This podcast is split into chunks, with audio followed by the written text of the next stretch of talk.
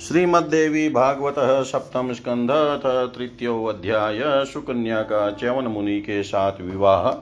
व्यासुवाच। इति पप्रच्छ तान् सर्वान् राजा चिन्ताकुलस्तथा पर्यप्रेच सुहृद्वर्गं साम्ना चोग्रतयापि च। पीड्यमानं जनं वीक्ष्य पितरं दुःखितं तथा विचिन्तय शूलभेदं साक्षुकन्या चेदं ब्रवीत्। वने मया पितस्तत्र वल्मीको विरुधावृत क्रीडन्ति या सुदृढो दृष्टछिद्रद्वयसमन्वित तत्र खद्योतवदीप्तज्योतिषि वीक्षिते मया शुच्याविदे महाराज। पुनः खद्योतशङ्कया जलक्लीना तदा शुचि, मया दृष्टा पितः किल आहेति च श्रुतशब्दो मन्दो वल्मीकमद्यत तदाहं विस्मिता राजन् किमेतदिति शङ्कया न जाने किं मया विद्धं तस्मिन् वल्मीकमण्डले। राजा श्रुत्वा तु शर्याति सुकन्यावचनं मृदु मुनेस्तदले दे, मुनेस्तदेलनं ज्ञात्वा वल्मीकं क्षिप्रम् अभ्यगात् तत्र पश्यत्तपोवृद्धम् च्यवनदुःखितं वृषं स्फोटयामाश वल्मीकं मुनिदेहावृतं वृषं प्रणम्य दण्डवद्भूमौ राजा तं भार्गवं प्रति तुष्टावविनयोपेतस्तमुवाच कृताञ्जलि। पुत्र्यामं महाभाग क्रीडन्त्या दुष्कृतं कृतम्। अज्ञानाद् बालया भ्रमण कृतं तञ्चङ्क्तुमहर्षि अक्रोधना हि मुनयो भवन्तीति मया श्रुतं तस्मात् त्वमपि बालाया क्षन्तुमहर्षि साम्प्रतं। व्यासुवाच। इति श्रुत्वा वचस्तस्य च्यवनो वाक्यमब्रवीत् विनयोपनतं दृष्ट्वा राजानं दुःखितं वृषं च्यवन्वाच, राजनाहं कदाचिद्वै करोमि क्रोधमन्वपि न मयाद्येव सप्तस्त्वं दुहित्रा पीडने कृते। नेत्रे पीडाशमुत्पन्ना मम चाद्य निरागस तेन पापेन जानामि दुःखितस्त्वं महीपते। अपराधं परं कृत्वा देवि भक्तस्य को सुखं लभेत यदपि भवेत् त्राता शिव स्वयं। किं करोमि महीपाल?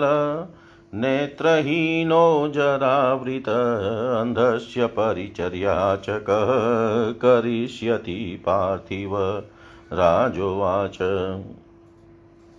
सेवका बहवः सेवां करिष्यन्ति तवानिशं क्षमस्व मुनिसाधुल स्वल्पक्रोधा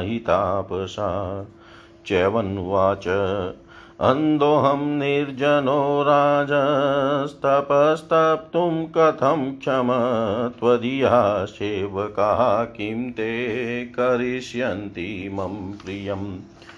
क्षमापयसि चेन्मां त्वं कुरु मे वचनं नृप। देहि मे परिचर्यार्थं कन्यां कमललोचनाम्। तुष्येऽनया महाराज पुत्र्या तव महामते करिष्यामि तपश्चाहं, सा मे सेवां करिष्यति।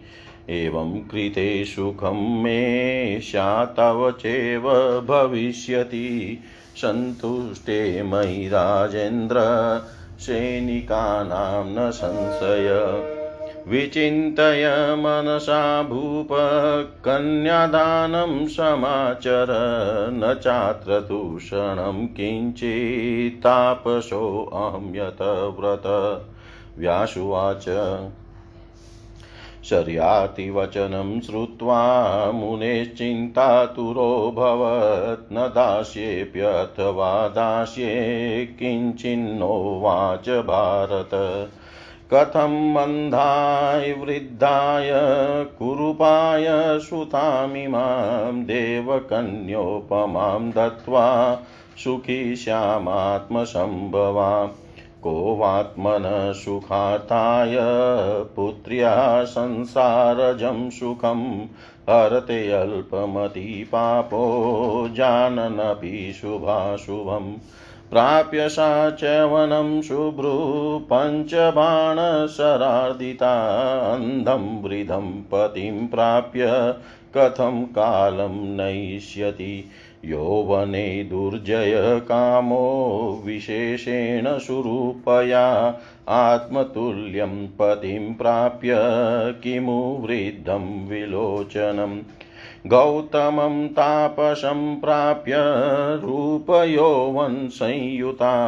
अहल्यावासवेनाशु वञ्चिता वरवर्णिनी सप्ता च पतिना पश्चान् ज्ञात्वा धर्मविपर्ययम् तस्माद्भवतु मे दुःखं न ददामि सुकन्यकाम् इति सञ्चिन्तय शर्यातिर्विमना स्वगृहं ययो सञ्चिवाश्च समादाय। मन्त्रं चक्रे अतिदुःखित। भो मन्त्रिणो ब्रुवन्त्वद्य किं कर्तव्यं मयाधुना पुत्रिदेयात् विप्राय भोक्तव्यं दुःखमेव वा? विचारयध्वं मिलिता हितं श्यानमं वै कथं? मन्त्रिण ऊचु किं ब्रूमोऽस्मिन् महाराजसङ्कटे अतिदुरासदे। दुर्भगाय सुकन्येषा कथं देयाति सुन्दरी? व्यासुवाच तदा चिन्ताकुलं, वीक्षय पितरं मन्त्रिणस्तदा। सुकन्या त्विगिन् त्विङ्गितं ज्ञात्वा प्रहस्येदमुवाच पित कस्माद् भवानद्य चिन्ता व्याकुलितेन्द्रिय मत्कृते दुःखसंविघ्नो विषणवदनोऽसि मे वे। अहं गत्वा मुनिं तत्र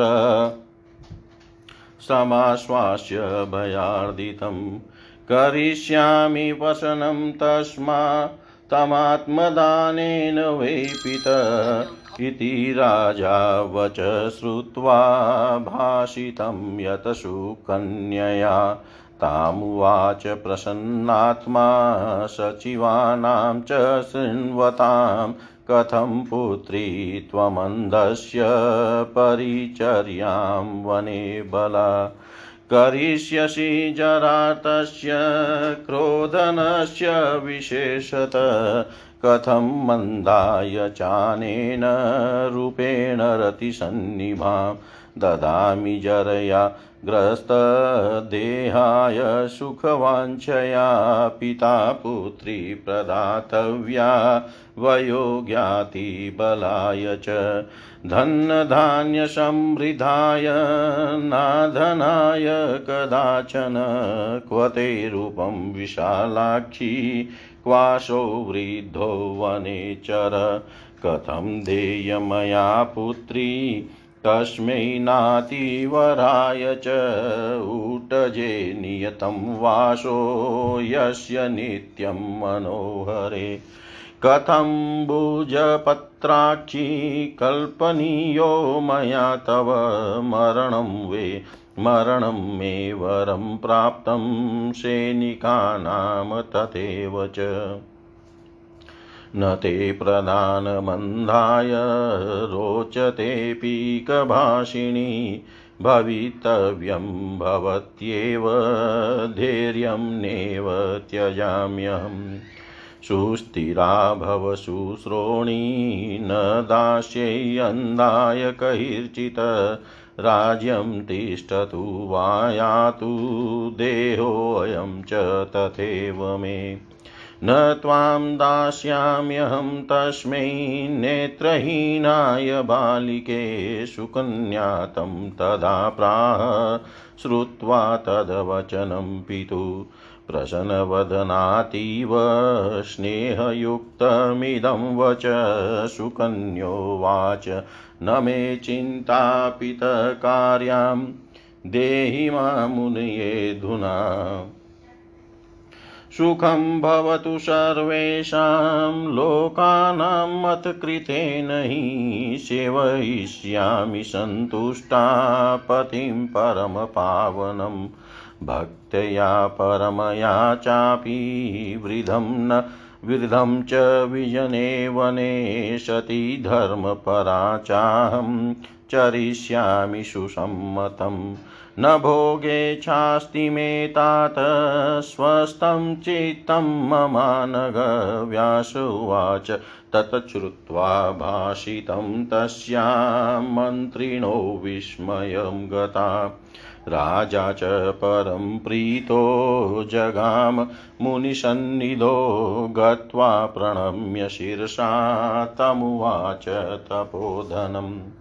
स्वामिन गृहाण पुत्रीं मे सेवार्थं विधिवद्विभो इत्युक्त्वा सो ददो पुत्रीं विवाहविधिना नृप प्रतिगृहं मुनिकन्यां प्रसन्नो भार्गवो भव पारिभर पारिब्रह न जग्राह दीयमानं नृपेण कन्यामेवाग्रहीतकामं परिचर्य आर्थमात्मन प्रसन्नेऽस्मिन्मुनौ जातं सैनिकानां सुखं तदा। राज्ञश्च परमाहाल राज्ञश्च परमाह्लादसञ्जातस्तक्षणादपि दत्त्वा पुत्रीं यदा राजा गमनाय गृहं प्रति। मतिं चकारतन्वङ्गी तदोवाच नृपं सुता सुकन्योवाच गृहाण मम वांसाशी भूषणानि च मे पित वल्कलं परिधानाय प्रयच्छाजिनमुत्तमम् वेषं तु मुनिपत्नीनां कृत्वा तपसि सेवनम् करिष्यामि तथा तात यथा ते कीर्तिरच्युता भविष्यति भुवपृष्ठे तथा स्वर्गे रसातले। परलोकसुखायाहं चरिष्यामि दिवानिशम् दत्त्वान्धाय च वृद्धाय सुन्दरीं युवतीं तु माँ चिन्ता त्वया न कर्तव्या शीलनाशसमुद्भवा अरुन्धती वसिष्ठस्य धर्मपत्नी यथा भुवि तथैवाहं भविष्यामि नात्र कार्यां विचारणानसूया यथा साध्वी, भार्यात्रे प्रथिता भुवि। तथैवाहं भविष्यामि पुत्रिकीति करी तव सुकन्यावचनं श्रुत्वा राजा परमधर्मवित्। दत्त्वा जिनं रुरोदाशु वीक्षय तां चारुहासिनीं त्यक्त्वा भूषणवांसाशी मुनिवेशधरां सुताम् विवर्णवदनो भूत्वा स्थितस्तत्रैव पार्थिव राज्ञ सर्वासुतां दृष्ट्वा वल्कल्लाजिनधारिणीम् रुरुद्रिभृशोकाता वेपमाना इवाभवन्तामापृचय महीपालो मन्त्रिभिः परिवारित ययोष्वनगरं राजन्मुक्त्वा पुत्रीं सुचार्पिता राजन्मुक्त्वा पुत्रीं सुचार्पिताम् व्यास जी बोले, हे राजन, इस घटना से अत्यंत चिंतित राजा शरियाती ने उन सबसे पूछने के पश्चात शांति तथा उग्रता पूर्वक भी अपने बंधुजनों से पूछा। समस्त प्रजाजन और अपने पिता को अत्यंत दुखी देख कर तथा अपने द्वारा उन छिद्रों में कांटा चुभाने की बात को सोचकर उस सुकन्या ने यह कहा हे पिताजी, वन में खेलती हुई मैंने लताओं से घिरा हुआ दो छिद्रों वाला एक विशाल वलमिक देखा। उन छिद्रों में से जुगनू की भांति तीव्र प्रकाशमान दो ज्योतियाँ मैंने देखी। तब हे महाराज, जुगनू की शंका करके मैंने उन छिद्रों में सुई चुबो दी। हे पिताजी, उस समय मैंने देखा कि वह सुई जल से भीग गई थी और उस वल्मिक में से हा हा की मंद मंद ध्वनि मुझे सुनाई पड़ी। हे राजन, तब मैं आश्चर्य में पड़ गई कि यह क्या हो गया। मैं इस शंका से ग्रस्त हो गई कि न जाने मेरे द्वारा उस वल्मिक के मध्य में कौन सी वस्तु बिंद गई। सुकन्या का यह मधुर वचन सुनकर राजा शरियाती कृत्य को मुनि का अपमान समझकर शीघ्रता पूर्वक उस वल्मिक के पास जा पहुँचे। वहाँ उन्होंने महान कष्ट में पड़े हुए परम तपस्वी चवन मुनि को देखा। तत्पश्चात उन्होंने मुनि के शरीर पर जमी हुई विशाल वल्मिक बाम्बी को हटाया। इसके बाद राजा सरियाती ने दंड की भांति पृथ्वी पर पड़कर मुनि भार्गव को प्रणाम करके उनकी स्तुति की और पुनः वे हाथ जोड़कर विनम्रता पूर्वक उनसे कहने लगे, हे महाभाग मेरी पुत्री खेल रही थी, उसी ने यह दुष्कर्म कर दिया है। हे ब्राह्मण, उस बालिका के द्वारा अनजान में किए गए इस अपराध को आप क्षमा कर दें। मुनिगण क्रोध शून्य होते हैं, ऐसा मैंने सुना है। अतएव आप इस समय बालिका का अपराध क्षमा कर दीजिए। व्यास जी बोले, उनकी बात सुनकर च्यवन मुनि नम्रता पूर्वक खड़े उन राजा को अत्यंत दुखी जान, दुखित जानकर उनसे कहने लगे। च्यवन बोले, हे राजन, मैं कभी भी लैश मात्र क्रोध नहीं करता। आपकी पुत्री के द्वारा मुझे पीड़ा पहुँचाए जाने पर भी मैंने अभी तक आपको साप नहीं दिया है। हे महीपते, इस समय मुझ निरपराध के नेत्रों में पीड़ा उत्पन्न हो रही है। मैं जानता हूँ कि इसी पाप कर्म के कारण आप कष्ट में पड़ गए हैं। भगवती के भक्त के प्रति घोर अपराध करके कौन सा व्यक्ति सुख पा सकता है? चाहे साक्षात शंकर ही उसके रक्षक क्यों न हो। हे महीपाल मैं क्या करूँ? मैं अंधा हो गया हूँ और बुढ़ापे ने मुझे घेर रखा है। हे राजन, अब मुझ अंधे की सेवा कौन करेगा? राजा बोला, हे मुनिश्रेष्ठ, मेरे बहुत से सेवक दिन रात आपकी सेवा करेंगे। आप अपराध क्षमा करें, क्योंकि तपस्वी लोग अत्यंत अल्प क्रोध वाले होते हैं। चैवन बोले, हे राजन, मैं अंधा हूँ, अतः अकेले रहकर मैं तप करने में कैसे समर्थ हो सकता हूँ? क्या आपके वे सेवक सम्यक रूप से मेरा प्रिय कार्य कर सकेंगे? हे राजन, यदि आप क्षमा के करने के लिए मुझसे कहते हैं तो मेरी एक बात मान लीजिए। मेरी सेवा के लिए कमल के समान नेत्रों वाली अपनी कन्या मुझे सौंप दीजिए। हे महाराज, मैं आपकी इस कन्या पर प्रसन्न हूँ। हे महामते, मैं तपस्या करूँगा और वह मेरी सेवा करेगी। हे राजन, ऐसा करने पर मुझे सुख मिलेगा और आपका भी कल्याण होगा। मेरे प्रसन्न हो जाने पर आपके सैनिकों को भी सुख प्राप्त होगा, इसमें संदेह नहीं है।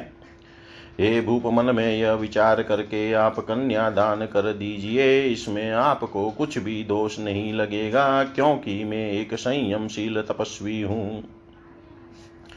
व्यास जी बोले, हे भारत मुनि की बात सुनकर राजा सरयाती घोर चिंता में पड़ गए। दूँगा या नहीं दूँगा कुछ भी उन्होंने नहीं कहा। वे सोचने लगे कि देव कन्या के तुल्य अपनी यह पुत्री अंधे कुरूप तथा बूढ़े मुनि को देकर मैं कैसे सुखी रह सकता हूँ? ऐसा अल्प बुद्धि तथा पापी कौन होगा जो शुभ तथा अशुभ का ज्ञान रखते हुए भी अपने सुख के लिए अपनी ही कन्या के सांसारिक सुख को नष्ट कर देगा? अंधे तथा वृद्ध चयन मुनि को पति रूप में प्राप्त करके सुंदर भौहों वाली तथा काम बाण से व्यतीत वह कन्या उनके साथ किस प्रकार अपना जीवन व्यतीत करेगी? अपने अनुकूल पति पाकर भी यौवनावस्था में किसी स्त्री के द्वारा और वह भी विशेष रूप से रूप संपन्न स्त्री के द्वारा काम को जीतना अत्यंत कठिन है। तो फिर इस वृद्ध तथा नेत्रहीन पति को पाकर उसकी क्या स्थिति होगी? तपस्वी गौतम ऋषि को पति रूप में प्राप्त करके रूप तथा यौवन से युक्त सुंदरी अहल्या इंद्र के द्वारा शीघ्र ही ठग ली गई थी और बाद में से धर्म विरुद्ध जानकर उसके पति गौतम ने साप दे दिया था। अतएव मुझे कष्ट भले ही मिले, किंतु मैं मुनि को अपनी पुत्री सुकन्या नहीं दूँगा।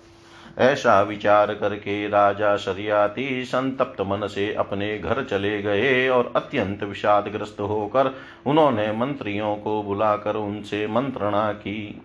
हे मंत्रियों, आप लोग बताइए कि मैं इस समय क्या करूँ? अपनी पुत्री मुनि को सौंप दूँ अथवा स्वयं दुख भोगूं?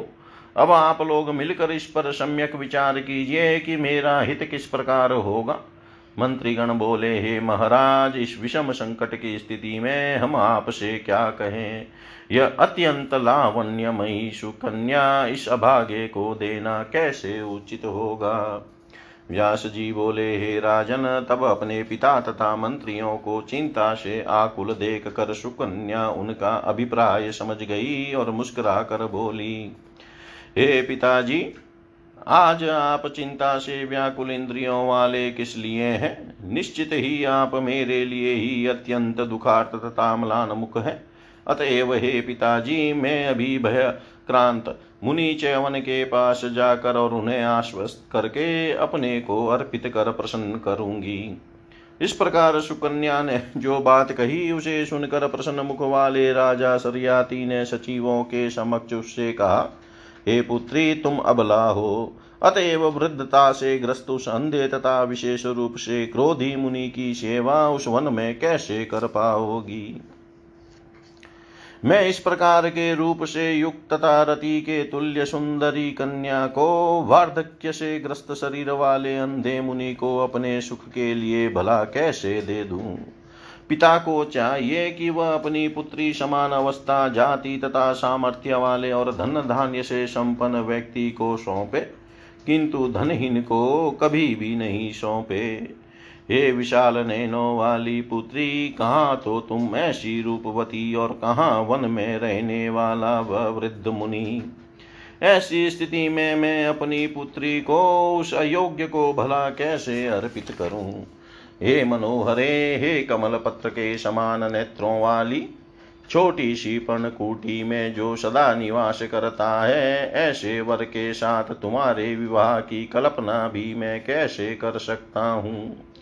मेरी तथा मेरे सैनिकों की मृत्यु हो जाए, यह तो मेरे लिए उत्तम है। किंतु हे पिक भाषिणी तुम्हें एक अंधे को सौंप देना मुझे अच्छा नहीं लग रहा है। होनहार तो होकर ही रहता है। किंतु मैं अपने धैर्य का त्याग नहीं करूँगा और हे सुश्रोणी, तुम निश्चिंत रहो। मैं तुम्हें उस हंदे मुनि को कभी भी नहीं सौंप सकता। हे पुत्री, मेरा राज्य और यहाँ तक कि मेरा शरीर भी रहे अथवा चला जाए, किंतु मैं उस नेत्रहीन मुनि को तुम्हें किसी भी स्थिति में नहीं दूँगा। तत्पश्चात पिता का वह वचन सुनकर अत्यंत प्रसन्न मुख वाली सुकन्या ने उनसे यह स्नेह युक्त वचन कहा, सुकन्या बोली, हे पिताजी, मेरे लिए आप चिंता न करें और अब मुझे मुनि को सौंप दीजिए।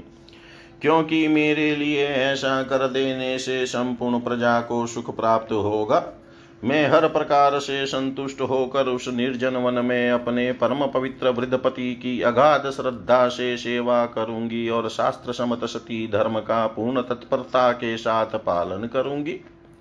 हे निष्पाप पिताजी, भोग विलास में मेरी अभिरुचि नहीं है। आप अपने चित्त में स्थिरता रखिए। व्यास जी बोले, उस सुकन्या की बातें सुनकर सभी मंत्री आश्चर्य में पड़ गए और राजा भी परम प्रसन्न होकर मुनि के पास गए। वहाँ पहुंचकर उन तपोनिधि को सिर झुकाकर प्रणाम करके राजा ने कहा, हे स्वामी न, हे प्रभो, मेरी इस पुत्री को आप अपनी सेवा के लिए विधि पूर्वक स्वीकार कीजिए। ऐसा कहकर उन राजा ने विधि विधान से विवाह संपन्न करके अपनी पुत्री मुनि को सौंप दी और उस कन्या को ग्रहण करके चवन ऋषि भी प्रसन्न हो गए। मुनि ने राजा के द्वारा प्रदत्त उपहार ग्रहण नहीं किया। अपनी सेवा के लिए उन्होंने केवल राजकुमारी को ही स्वीकार किया।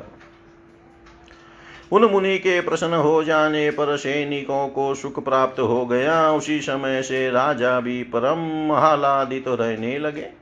जब राजा सरियाती ने मुनि को पुत्री सौंप कर घर चलने का विचार किया, तब कोमल अंगों वाली राजकुमारी सुकन्या राजा से कहने लगी, सुकन्या बोली, हे पिताजी, आप मेरे वस्त्र तथा आभूषण ले लीजिए और पहनने के लिए मुझे वलकल एवं उत्तम मृग चर्म प्रदान कीजिए।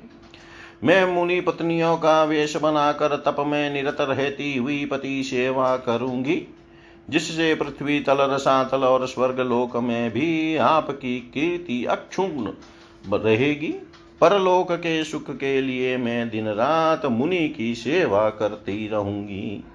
सुंदर तथा यौवन संपन्न अपनी पुत्री मुझ सुकन्या को एक अंधे तथा वृद्ध मुनि को सौंप कर मेरे आचरण च्युत हो जाने की शंका करके आप तनिक भी चिंता न कीजिएगा।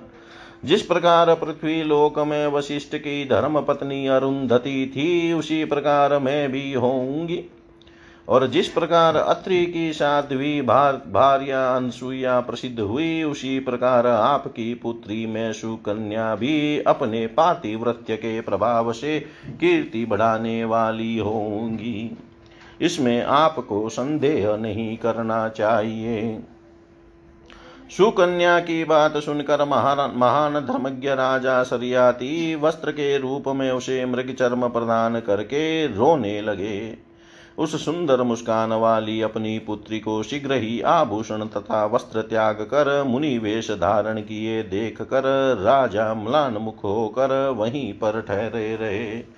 अपनी पुत्री को वलकल तथा मृग चरम धारण की हुई देख कर सभी रानियाँ भी रो पड़ी। वे परम शोकाकुल हो उठी और कांपने लगी। व्यास जी बोले, हे राजन, तत्पश्चात अपनी उस समर्पित पुत्री सुकन्या से विदा लेकर तथा उसे वहीं छोड़कर चिंतित राजा मंत्रियों के साथ अपने नगर को चले गए। इति श्रीमद् देवी भागवते महापुराणे अष्टादशसहस्रयां संहितायां च्यवन सुकन्या योगाहस गृहस्थः वर्णनं नाम तृतीयोऽध्याय सर्वं श्रीशां सदाशिवार्पणम् अस्तु। ॐ विष्णवे नमः, ॐ विष्णवे नमः, ॐ विष्णवे नमः। श्रीमद्देवी भागवतः सप्तम स्कंध अथ चतुर्थो अध्याय। सुकन्या की पति सेवा तथा वन में अश्वनी कुमारों से भेंट का वर्णन। व्यासुवाच गते राज गते राजनी सा बाला पतिसेवापरायणा बभूव च तथाग्नीनां सेवने धर्मतत्परा। फलान्यादाय स्वादूनि मूलानि विविधानि च ददोषा मुनये बाला पतिसेवापरायणा पतिं तप्तोदकेनाशु स्नापयित्वा मृगत्वचा परिवेष्टय शुभायां तु भृश्यां स्थापितवत्यपि। तिलानयम कुशानग्रे परिकल्पय कमण्डलुं तमुवाच नित्यकर्मं कुरुष्व मुनिशतम्।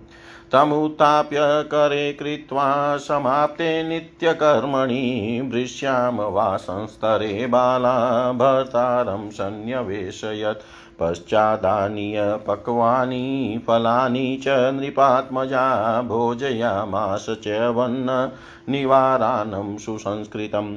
भुक्तवन्तं पतिं तृप्तं दत्त्वा च मनमादरात् पश्चाच्च पूगं पत्राणि ददौ चादरसंयुता गृहीतमुखवासं तं संवेश्य च शुभासने गृहीत्वाज्ञां शरीरस्य चकार साधनं तत् फलाहारं स्वयं कृत्वा पुनर्गत्वा च सन्निधो प्रोवाच प्रणयोपेता किमाज्ञापयसे प्रभो। पादसंवाहनं ते अद्य करोमि यदि मन्यसे। एवं सेवापरा नित्यं बभूव पतितत्परा। सायं होमावसाने सा फलान्याहत्य सुन्दरी अर्पयामाश मुनये स्वादुनि च, मृदूनि च। ततः शेषानि बुभुजे प्रेमयुक्ता तदाज्ञया। शुष्पशास्तरणं कृत्वा शाययामाश तं मुदा सुप्ते सुखं प्रिये कान्ता पादसंवाहनं तदा चकार पृच्छति धर्मं कुलस्त्रीणां कृशोदरी। पादसंवाहनं कृत्वा निशिभक्तिपरायणा निद्रितं च मुनिं ज्ञात्वा शुष्वापचरणान्तिके शुचौ प्रतिष्ठितं वीक्षय तालवृन्तेन भामिनी कुर्वाणशीतलं वायुं शिशेवे स्वपतिं तदा हेमन्ते काष्ठसंभारं कृत्वाग्निज्वलनं पुरस्थापयित्वा तथा पृच्छत् सुखं ते स्थिति चास्कृत भ्रामे मुहूर्ते चौथाय जलं पात्रं च मूर् मृत्तिकां समर्पयित्वा शौचार्थं समुत्थाप्य पतिं प्रिया। स्थानादूरे च संस्थाप्य दूरं गत्वा स्थिराभवत् कृतशौचं पतिं ज्ञात्वा गत्वा जग्राहतं पुनः।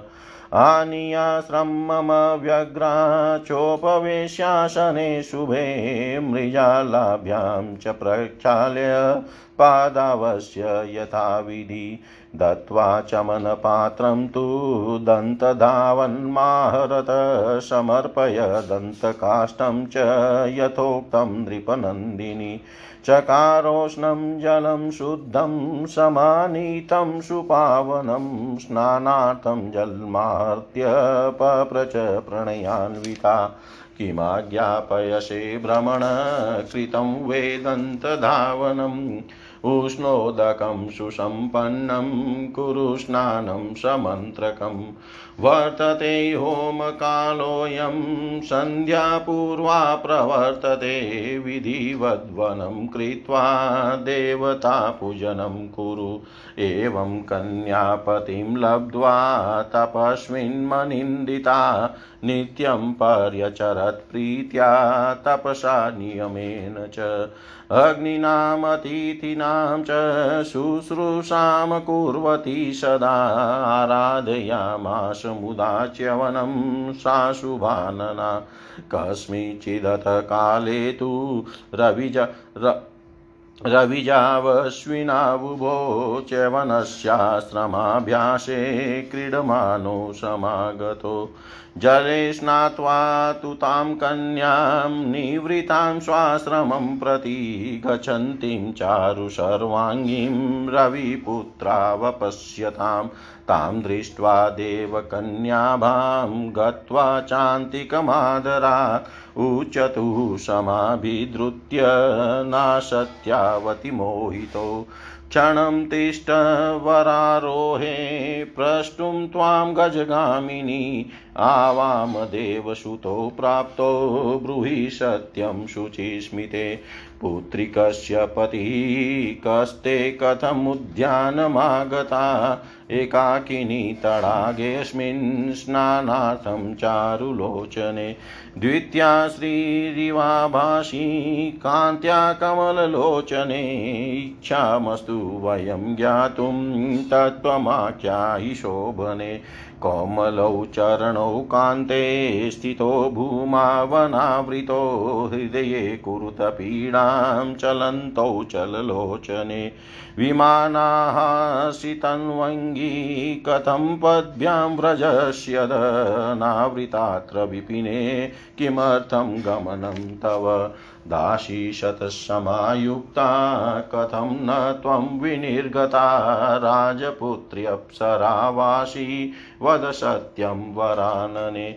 धन्या माता यतो जाता, धन्यो वशो जनकस्तव, वक्तुं त्वां नेव शक्तौ च भर्तुभाग्यं तवानगे। देवलोकाधिका भूमिरियं चैव सुलोचने प्रचलंश्चरणस्ते अद्य सम्पावयति भूतलम्।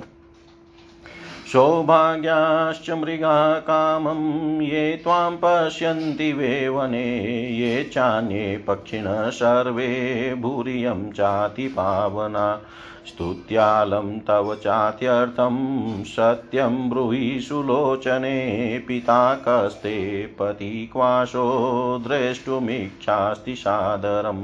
व्यासुवाच, ततो तयोरिति वच श्रुत्वा राजकन्यातिसुन्दरी तावुवाच त्रपाक्रान्ता देवपुत्री नृपात्मजा शर्यातीतनयां माँ वां वित्तं भार्यां मुनेरिह च्यवनस्य सतीं कान्तां पित्रा दत्तां यदृच्छया पतिरन्धोऽस्ति मे देवो वृदचातीव तापस तस्य सेवामहोरात्रं करोमि प्रीतिमानसा।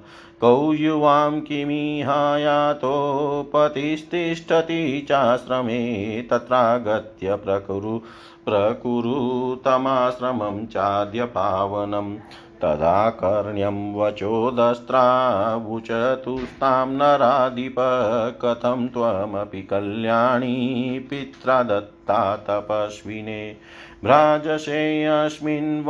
देशे विद्युत्सौदामिनी यथा न देवेष्वपि तुल्यायि तव दृष्टास्ति भामिनी त्वं दिव्याम्बरयोग्याशी शोभसेनाजिनेवृता सर्वाभरणसंयुक्ता नीलालकवरुतिनी। अहो विधे दुष्कलितं विचेष्टितं, यदत्र रम्भोरुवने विषीदसि विशालनेत्रे अन्दमिमं पतिं प्रिये, मुनिं समासाद्य जरातुरं वृषम् वृतावृतस्तेन वृषं नभशोभसे, नवं वय प्राप्य सुनृत्यपण्डिते मनोभवेनाशु शराशु सन्दिता पतन्ति कस्मिन् पतिरीदृशस्तव। त्वमन्धभार्यां नवयौवनान्विता कृतासि धात्रा ननु मन्दबुद्धिना न चैनमहस्य सितायते क्षणे पतिं त्वम् अन्यं कुरु चारुलोचने। वृथेव ते जीवितमम्बुजे क्षणे पतिं च सम्प्राप्य मुनिं गते क्षणं। वने निवासं च तथा जिनाम्बरप्रधारणं योग्यतरं न मन्महे।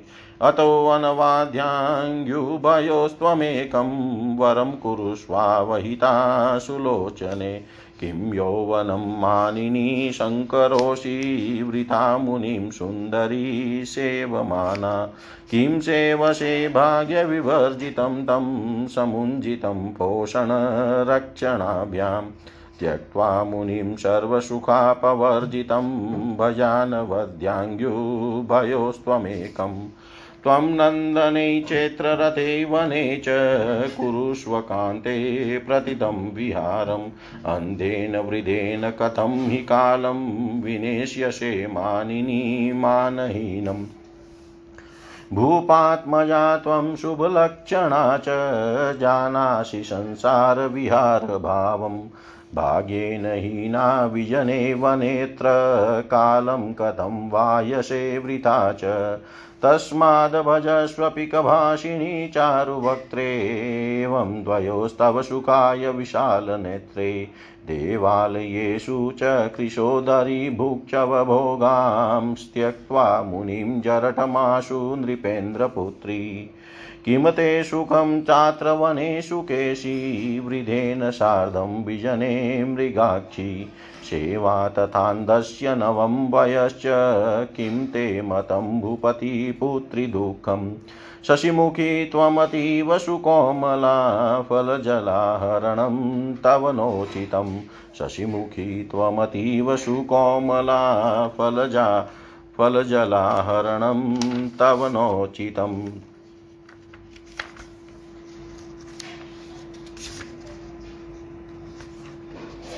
व्यास जी बोले, हे जनमे, जय राजा सरियाती के चले जाने पर सुकन्या अपने पति चैवन मुनि की सेवा में संलग्न हो गई। धर्मपरायण वह उस आश्रम में अग्नियों की सेवा में सदा निरत रहने लगी। सर्वदा पति सेवा में संलग्न रहने वाली वह बाला विविध प्रकार के स्वादिष्ट फल तथा कंद मूल लाकर मुनि को अर्पण करती थी। वह शीतकाल में उष्ण जल से उन्हें शीघ्रता पूर्वक स्नान कराने के पश्चात मृग चर्म पहना कर पवित्र आसन पर विराजमान कर देती थी। पुनः उनके आगे तिल जौ कुशा और कमंडलू रखकर उनसे कहती थी मुनि श्रेष्ठ अब आप अपना नित्य कर्म करें। मुनि का नित्य कर्म समाप्त हो जाने पर वह सुकन्या पति का हाथ पकड़कर उठाती और पुनः किसी आसन अथवा कोमल सैया पर उन्हें बिठा देती थी। तत्पश्चात वह राजकुमारी पके हुए फल तथा भली भांति सिद्ध किए हुए निवारान धान्य विशेष च्यवन मुनि को भोजन कराती थी। वह सुकन्या भोजन करके तृप्त हुए पति को आदर पूर्वक आचमन कराने के पश्चात बड़े प्रेम के साथ उन्हें तांबुल तथा पुंगी फल प्रदान करती थी।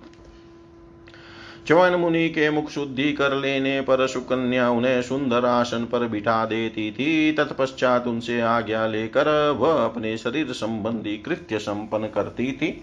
तत्पश्चात स्वयं फलाहार करके वह पुनः मुनि के पास जाकर नम्रता पूर्वक उनसे कहती थी, हे प्रभो, मुझे क्या आज्ञा दे रहे हैं? यदि आपकी सम्मति हो तो मैं अब आपके चरण दबाऊं। इस प्रकार पति परायणा वह सुकन्या उनकी सेवा में सदा संलग्न रहती थी।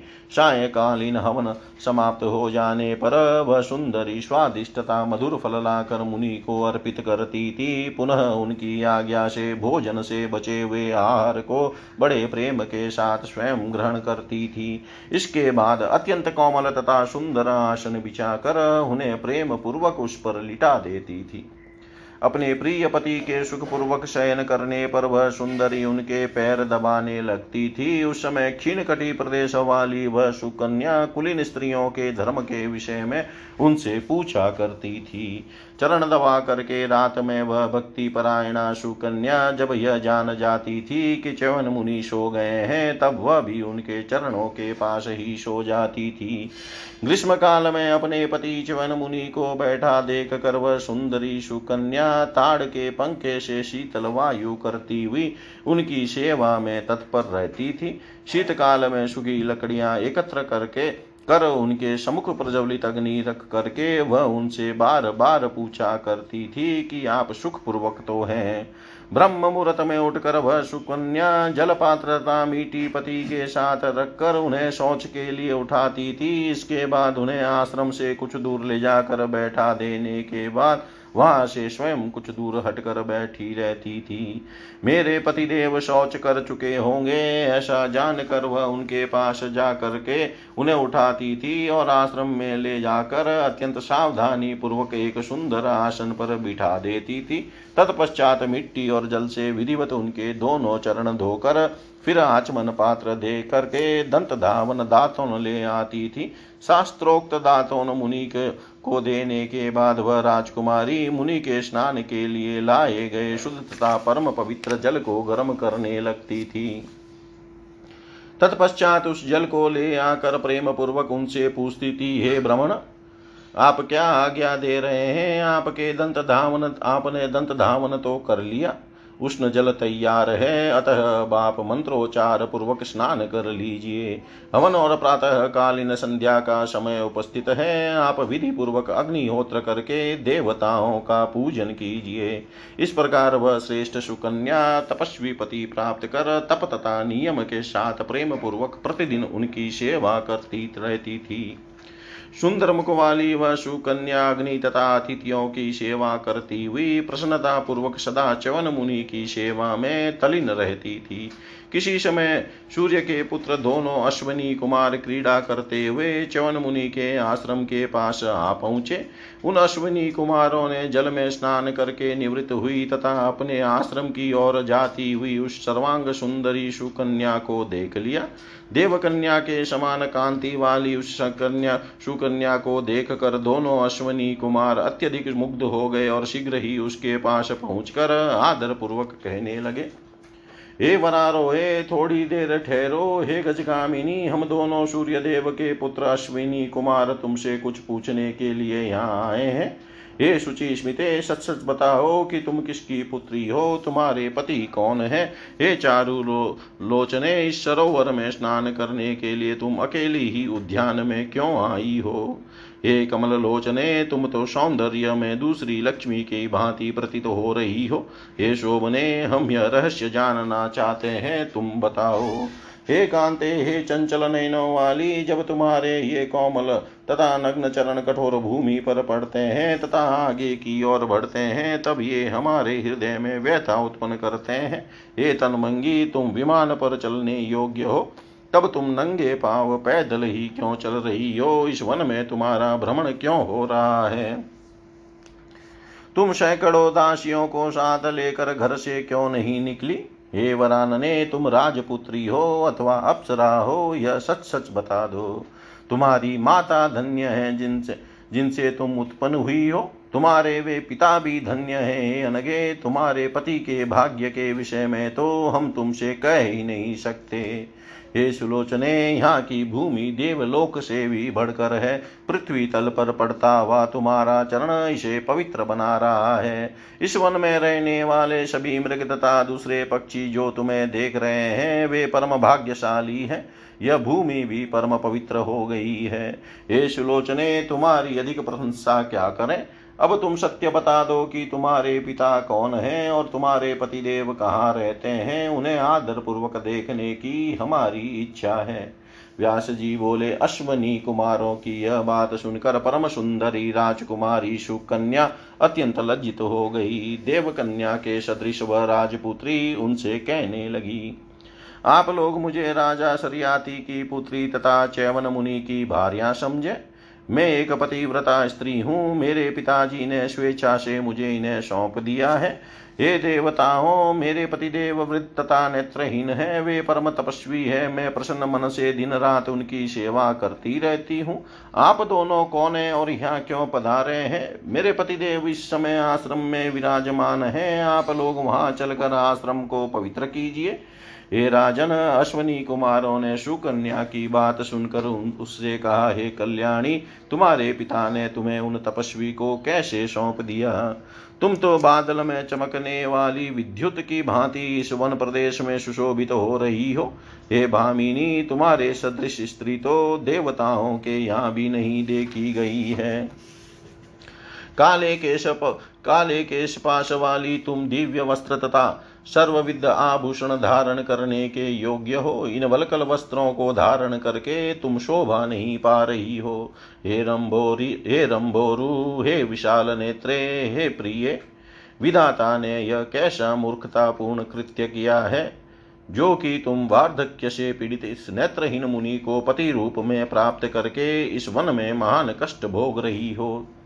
हे नित्य विशारदे, तुमने इन्हें व्यर्थ ही वर्ण किया। नवीन अवस्था प्राप्त करके तुम उनके साथ शोभा नहीं पा रही हो।